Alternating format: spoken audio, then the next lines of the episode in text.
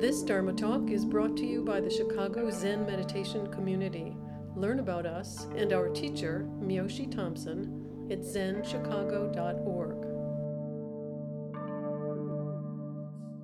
Good evening. It's really nice to be back in the Zendo after having been away with uh, COVID for the entire month of September. First, Mary and then I uh, were out. Is there anyone here who has not had COVID? No. Oh, Nick, yes. You're the last holdout, Nick. as far as I know, I might not have, you know, might not have tested positive, but yeah. Indeed. Um,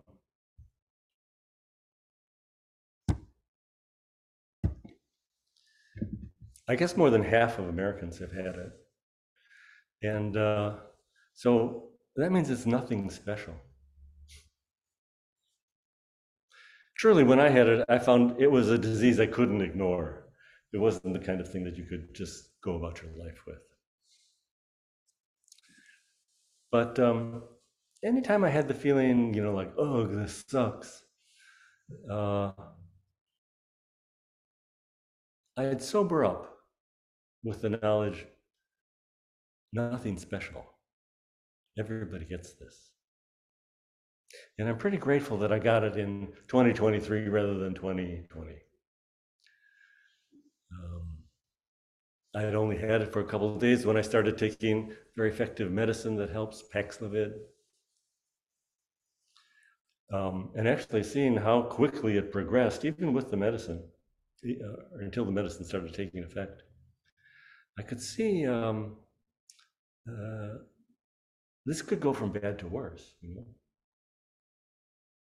A couple years ago, COVID might have had a pretty devastating effect on me, maybe on Mary.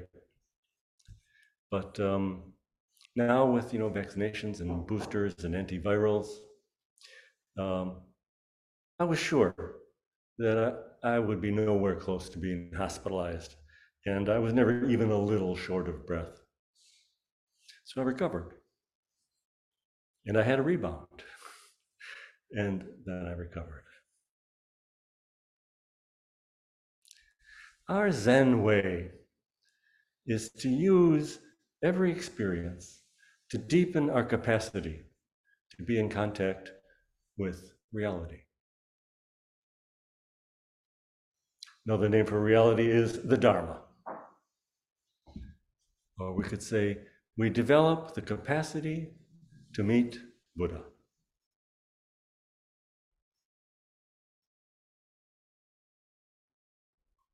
Especially our adversities should help us turn towards the Dharma. Sometimes, you know, just feeling the touch of the whip is enough to bring us closer to the Dharma. Other times, you know, we don't really pay attention. And even when the whip bites into our flesh, we don't really pay attention. We can get pretty intoxicated in our self absorption. We can get intoxicated with our feelings of being entitled, self centered. And intoxicants like these can help us to ignore even the whip that bites our flesh. Our practice ultimately is to be sobered up by seeing the shadow of the whip. This is the practice of mindfulness. This is the practice of seeing Buddha's wisdom in real time in everyday life.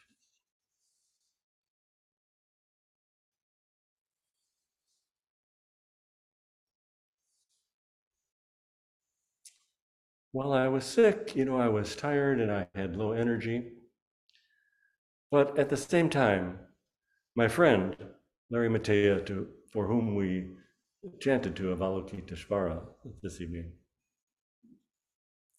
he was being told that um, there was mo- nothing more that could be done for his uh, metastasized pancreatic cancer, and that it was time for hospice.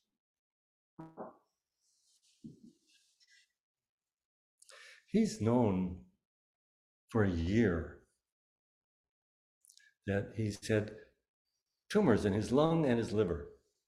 But he didn't tell me until just a couple weeks ago. His doctor told him that they don't see this very often because mostly people with this disease don't live enough, live long enough for the disease to progress to that point where it gets to the lung and the liver. He's, he's survived over four years past his diagnosis. And he put a lot of effort into his treatment. Whenever he felt better, he would be active and engaged. He was always uninterested in complaining.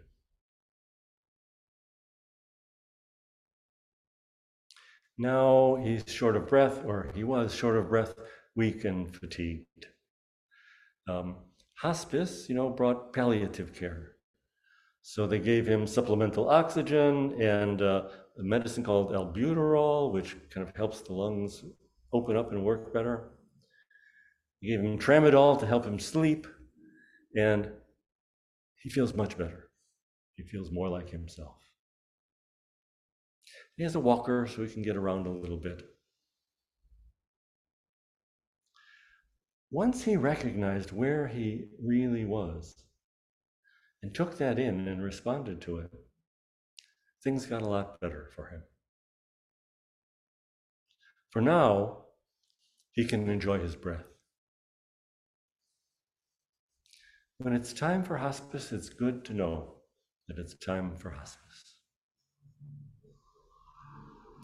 My friend Larry's um, experiences with his illness kind of put things in perspective for me. My illness, that seemed like the whip when I was self absorbed, was just really the shadow of the whip.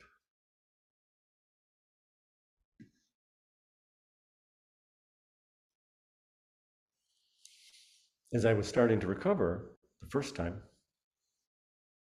Mary and I went for a walk on a really nice fall day. And you know, it was one of those days, sun was shining, birds are singing. And uh, I was finally on my feet, you know, and I thought, how rich and full this is. You know how it is when a fever lifts and finally you feel like you're part of the stream moving along instead of the rock that's stuck in the bottom of the stream while everything goes past. This, this pleasure that I felt, you know, I also thought how easy it is to attach to this, to grasp at it, to feel like, oh, this is the way things should always be. To feel like this is what we're entitled to. But how certain we are to lose this, and how inevitable the suffering that will arise from clinging to the impermanent. The way we want things to be is just a thought, isn't it? Are we really so naive is to be disappointed when our thoughts turn out to be just thoughts. They do not turn out to be reality.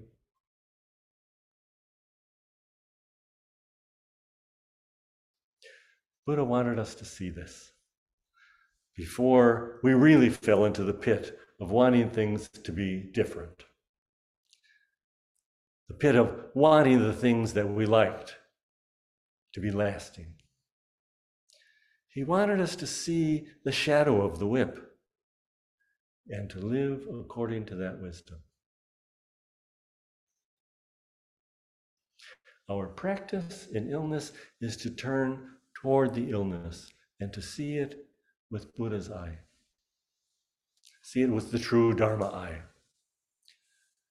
One of the great teachers in our lineage, Dongshan, said when he did this, when he turned towards illness, then he no longer saw any illness.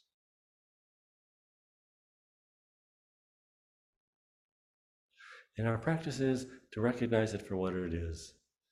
Illness is part of the chaotic perfection of the universe. It's just as inevitable and as random as birds that go to a feeder. Will the chickadee be next? You know? The blue jay? We learn not to have any preferences for the birds that come to the feeder. They will do it as they do it. And illness and health are like this. Some of the teachers in our Zen tradition, when they were ill, managed to give some of their most profound teachings. And when I was ill, I turned to one of them to help me. And this teacher was named Mazu. You've heard me tell stories about him before. When Mazu was a student, his teacher, Nanyue, came up to him while he was in Zazen. And he asked him, What is your intention in doing Zazen? And Mazu said that his intention was to become a Buddha. And Nanyue very skillfully helped him to get out of that cave. Later, Mazu himself taught this very mind is Buddha. There's nothing that we have to become uh, to align with Buddha. This very mind, he taught, is Buddha. And he proved that he hadn't wasted his time with Nanyue after all. His name, Mazu, is two characters, right? The second one, Zu, means teacher or master. And the first one, Ma, means horse. So he was the horse master or the master horse. He was a very large, imposing man, very powerful.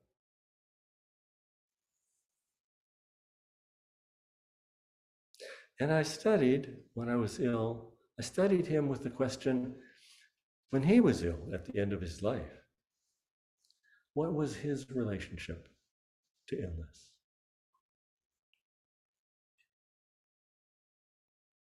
So this is recorded in a very short koan in the Book of Serenity. Uh, the monastery superintendent came up to Mazu and asked, Master, how is your venerable state these days? And the great teacher said, Sun face Buddha, moon face Buddha.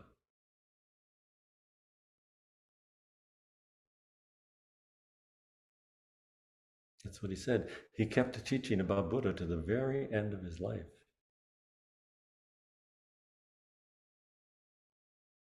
These names for Buddhas, sun face and moon face, come from a sutra. And sun face Buddha was said to have a lifetime of 1,800 years. And moon face Buddha was said to have a lifetime of a day and a night.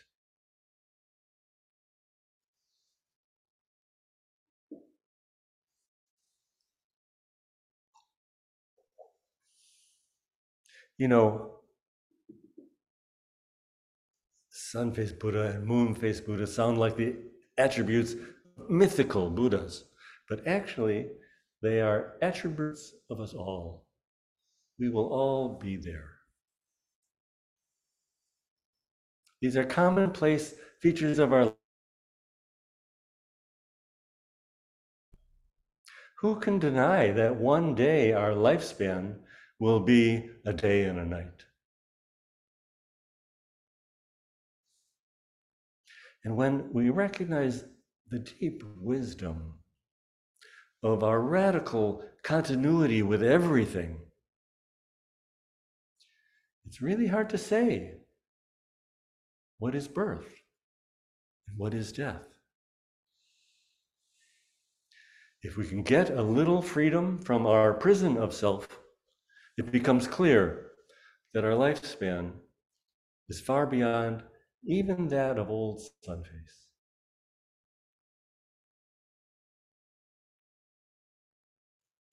The fascinating thing about uh, Master Ma in this statement that he makes is that he names our transient and ever changing life for what it is. He names it Buddha.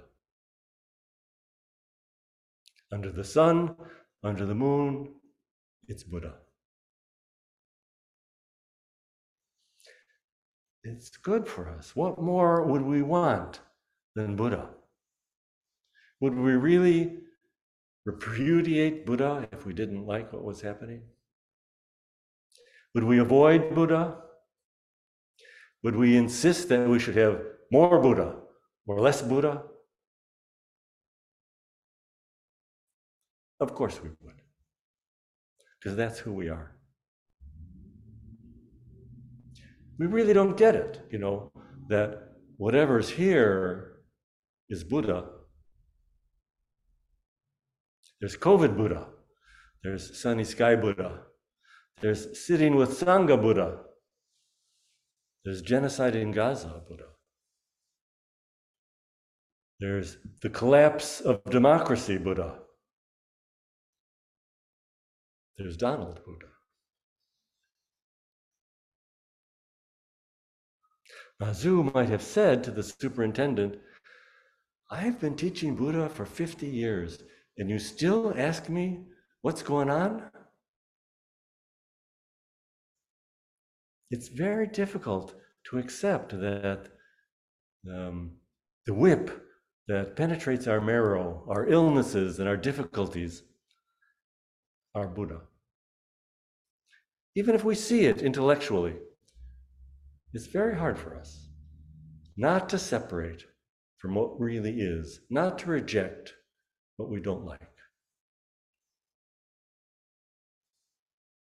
I recently heard Reb Anderson give one of his profound comments on human nature. He said, mostly,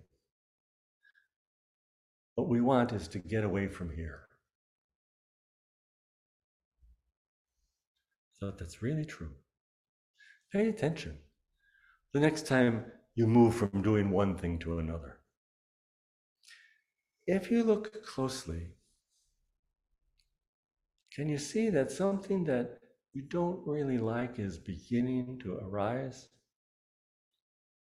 Normally, you know, we make adjustments automatically, even without recognizing that we are trying to turn away from what is right here.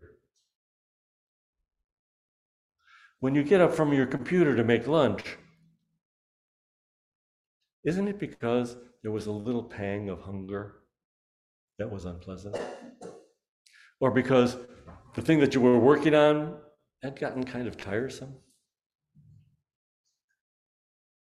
Some part of you said, let's get out of here. And mostly, this is the principle that drives us. Let's get out of here.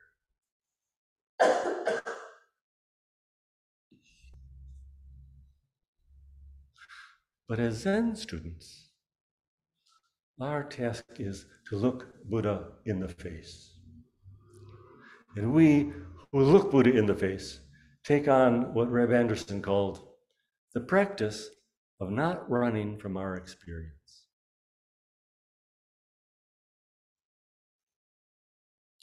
That's what Mazu told the monk about his venerable state.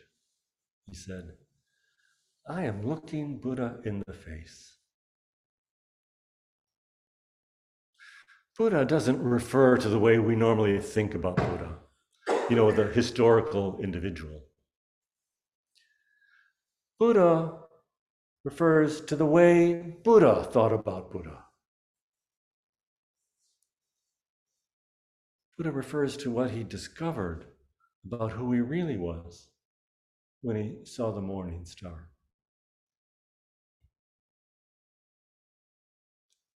Buddha means reality, this moment. Mazu called it this very mind. But he might easily have said, This very moment is Buddha.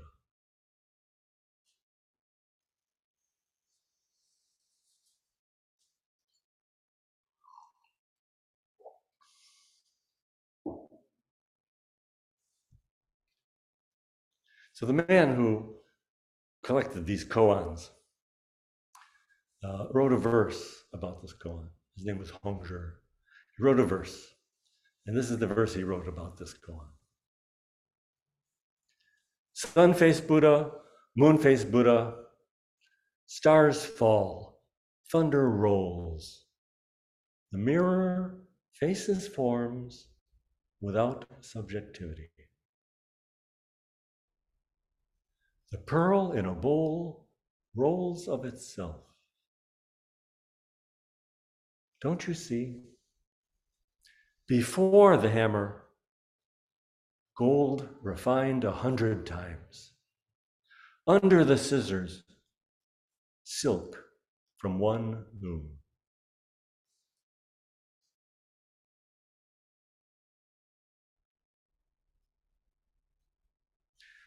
We can't help but use the scissors to cut the silk. When I had a fever, I'm sure it was okay with Buddha that I took Tylenol. But we should know that it all comes from one loom. None of our manipulations can change that. We can try to run away from our experience, but we cannot accomplish it. This reality, or maybe we call it Buddha, can't be divided. It presents itself as a whole, and that's what it is. And we can't divide ourselves from it. What would our life be like if we truly opened to that? That we can't divide ourselves from what is right here.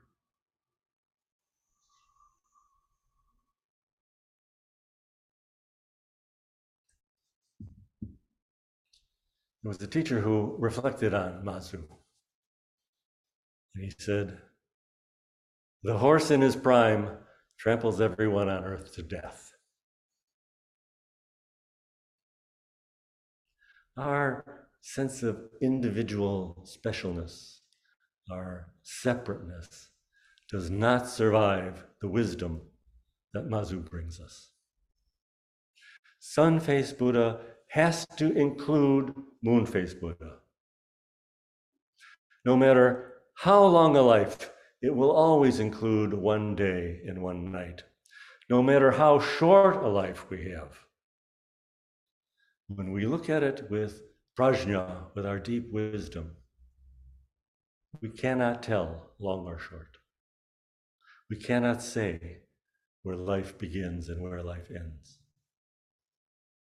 Each includes the other.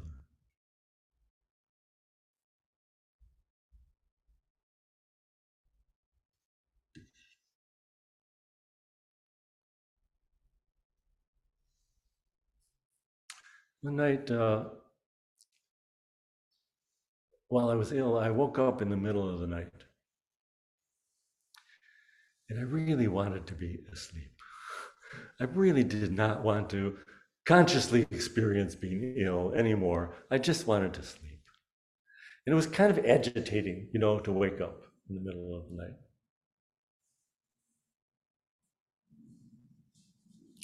I thought to myself, what if sleep and waking include each other? What if they are equivalent? What if they are silk from one loom? So I said to myself, I won't separate myself from my wakefulness. So I just entered into wakefulness without any resistance to it. And of course, I fell asleep. right? Because the thing that was keeping me awake was that I was fighting being awake. I was actually pretty tired. And as soon as I stopped it, as soon as I accepted as soon as I entered into the wakefulness. Then I was asleep.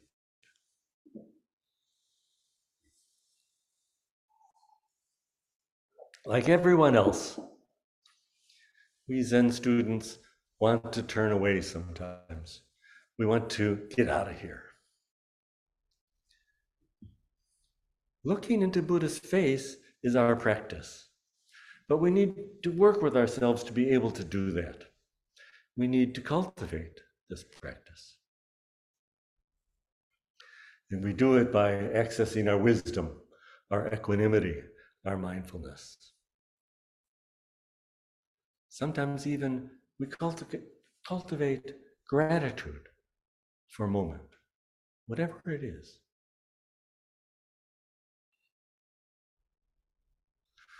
We were talking about this on Saturday, and, and Mary said, You know, I don't think I could ever feel grateful for barbaric war between Israel and Hamas. Of course, of course. Yet, under the scissors, it's silk from one loom. What about this moment that includes war and includes everything else? War in the Middle East cannot separate from this moment of studying together.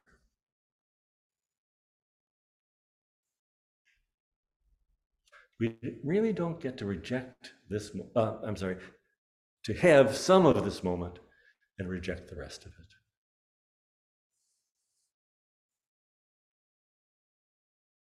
When you go to a concert, you know, you buy a ticket. But the ticket admits you to the whole thing. It admits you to the people who are talking in front of you and people who are leaning forward so you can't see what's going on on the stage.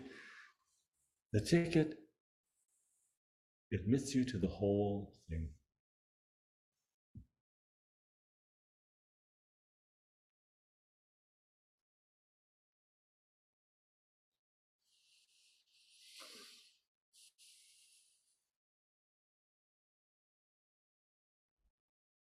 I think there is something to be grateful for in adversity. Even the last breath is still breath. When you're drinking some flavorful beverage, have you ever tipped up the glass so you could get the last drop? Does being the last make the drop bitter?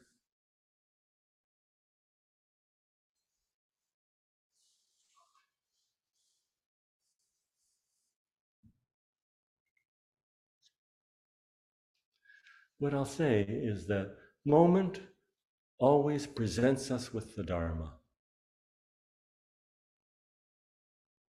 I'm not sure I've ever had an illness that didn't bring some growth.